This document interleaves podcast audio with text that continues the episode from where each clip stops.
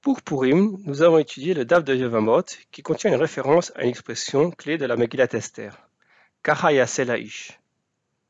Pour Pessah, nous avons étudié le Daf où le mot Pessah apparaît en toutes lettres. Le Daf Tzadik est celui de Shavuot, et c'est donc sans surprise, n'est-ce pas, que le mot Atzeret apparaît. Atzeret étant le deuxième nom de Shavuot. Je vous souhaite donc Rak Shavuot Sameach. Enfin, en espérant que vous n'écoutiez pas ce DAF pendant Shavuot. Euh, euh, déracine un arbre, en général sans vraiment s'en rendre compte, souvent par dépit ou dans un geste de colère, il défixe en pleurs. Pour Obélix, ce n'est qu'un acte sans signifiance. Mais pour ceux qui savent, le déchirement est une douleur. Nous connaissons cette douleur que ce soit dans le dernier paquebot quittant la France ou dans le dernier navire à la rejoindre. Et le petit idée fixe, dans un coin du dessin, nous rappelle la douleur de ces détails de l'histoire, le déracinement dans l'indifférence. La Gemara va utiliser le terme déracinement, kamit akra, pour citer les cas où les rabbanan vont décider à l'encontre de la Torah écrite. Même si la décision est raisonnée, son impact n'est pas à prendre à la, légère, car c'est déraciner une mitzvah de la Torah. Bienvenue à toutes et à tous au Daf Yami de Myriam. Je m'appelle Alexis Rothgold et vais vous présenter le Daf Tzadik de Yevamot, page 90, le déracinement. Comme nous en avons l'habitude, Yevamot est une Gemara technique. Nous allons donc aborder les cas de déracinement et leur justification. Pour les cas de, masse, mitzvah assez, de mitzvah positive, nous allons utiliser la méthode Shev Va'alta assez, littéralement assis-toi et ne fais rien, c'est-à-dire la passivité. Nous connaissons par exemple les règles des fêtes de Rosh Hashanah et de Sukkot, qui, lorsqu'elles tombent un Shabbat, ne sont pas fêtées avec les rituels du chauffard et du lulav. La Torah nous demande de faire ces mitzvot, même le Shabbat, Cependant, les sages, pour, éviter, pour nous éviter de transporter dans le Rishut Arabim, dans le domaine public, vont l'interdire. Ne pas faire une mitzvah assez, une mitzvah positive, c'est tout simplement ne rien faire. Shev va alta assez. Assis-toi et ne fais rien. Dans le cas de mitzvah négative, mitzvah lota assez, il ne peut s'agir que d'une exception ponctuelle et non de règle générale.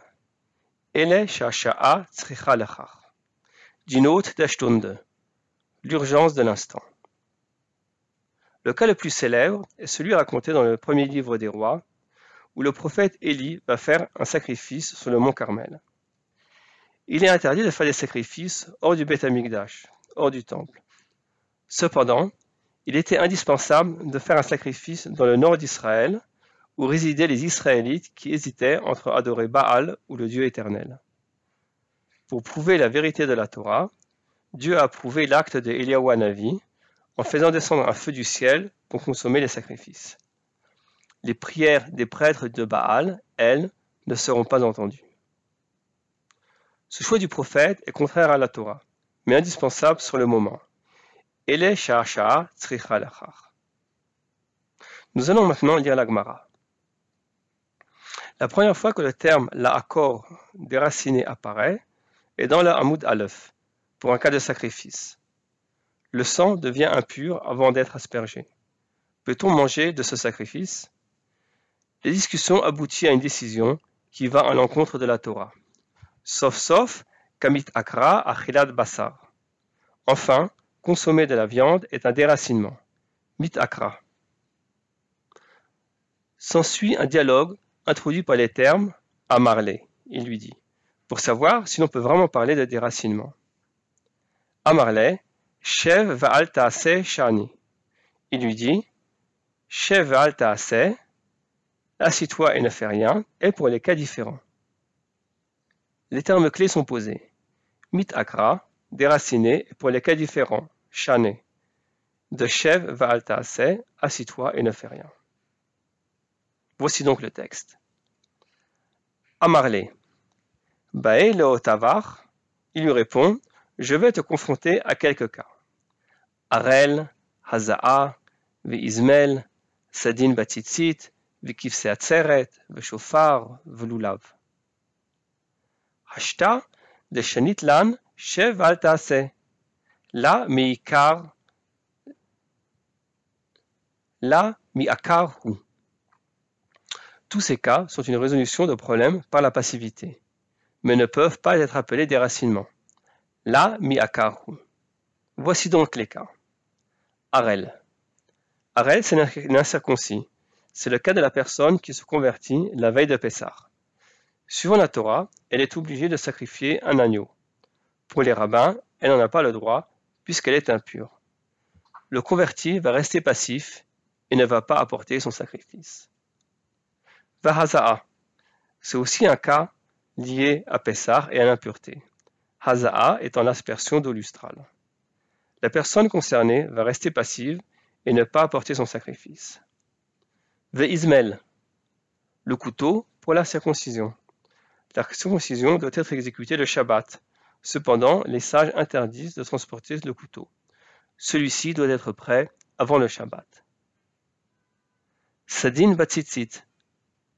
C'est le cas de tzitzit de coton sur un vêtement de lin qui n'est porté que la nuit. On s'abstient de mettre les franges pour éviter le shahatnez, le mélange de lin et de laine. Le kifse atzeret, le sacrifice du mouton lorsque atzeret tombe un Shabbat. Voici donc la mention de Shavuot dans le Daf, atzeret étant l'un des dominations de la fête de Shavuot. Les sages interdisent l'aspersion du sang lorsque le sacrifice n'est pas, apporté avec les bonnes intentions, alors que la Torah ne l'interdit pas. Le chauffard. Peut-on sonner le chauffard lorsque Rosh Hashanah tombe à Shabbat? C'est obligatoire dans la Torah, mais interdit par les sages, pour ne pas risquer de transporter le chauffard dans le domaine public, le Rishut Arabim. Nous restons passifs et ne soufflons pas dans le chauffard lorsque Rosh Hashanah tombe à Shabbat. Veloulav. Pour les mêmes raisons, on ne secoue pas le loulav le Shabbat, alors que cela est une mitzvah de la Torah. Notre intervenant de conclure Hashta de Shanit Lan Lo mi Kulhu name Ninhu. Dans tous ces cas, la solution est la passivité, Sheval Taase. Mais je n'appellerai pas cela des déracinements. Lo mi.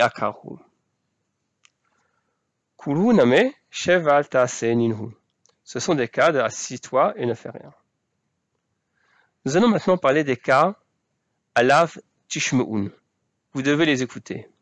Vous devrez les écouter, pardon. Il s'agit d'écouter nos prophètes, comme nous le commande la Torah dans le Deutéronome 18.15. Navi mirkerbecha miachecha kamoni, yakim lecha Hashem elokecha. Elav tishmeun. C'est un prophète sorti de tes rangs, un de tes frères, comme moi, que l'Éternel ton Dieu suscitera en ta faveur. Celui, c'est lui que vous devrez écouter. Elav Tishmeun. Tashma Elav Tishmeun, afilu omer lacha, avor alachat mikol mitzvot shebatora, kegon Eliyahu bahar karmel, vakol le fi hasha'a shmalo. Tashma, viens écoute. Et Lav c'est lui que vous devrez écouter. Par les paroles des vrais prophètes, tu peux, transgresser, une mitzvah de la Torah. Un exemple est le prophète Eliaou sur le mont Carmel. Et cela pour l'urgence de l'instant. Ce cas est pourtant réfuté, car la Torah nous demande de suivre les instructions des vrais Torah. Donc c'est la Torah qui nous le demande. Il s'agit d'ailleurs du mitzvah positive de la Torah.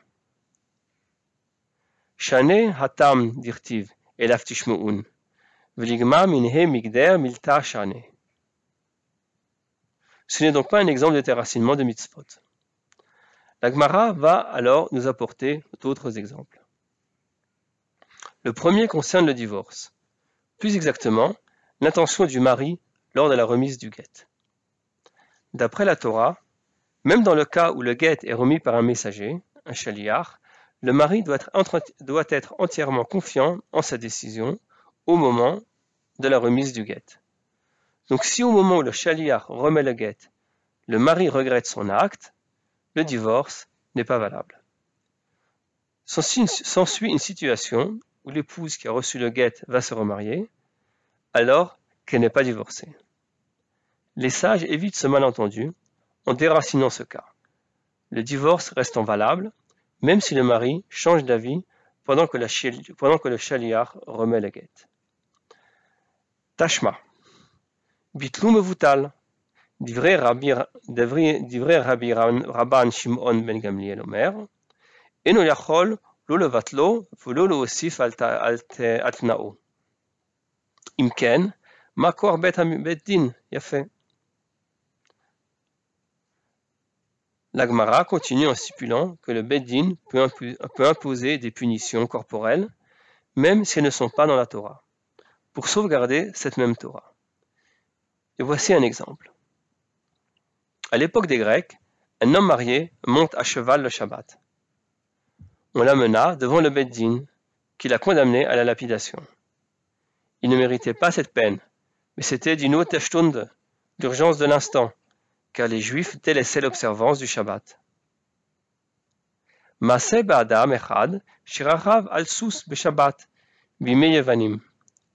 Vivu vehi viuhu levet din. Veskaluhu. Lumipne shira'u dekach, ele shasha tzricha lechach. Et voici un autre exemple. Un homme cohabite avec son épouse sous un figuier.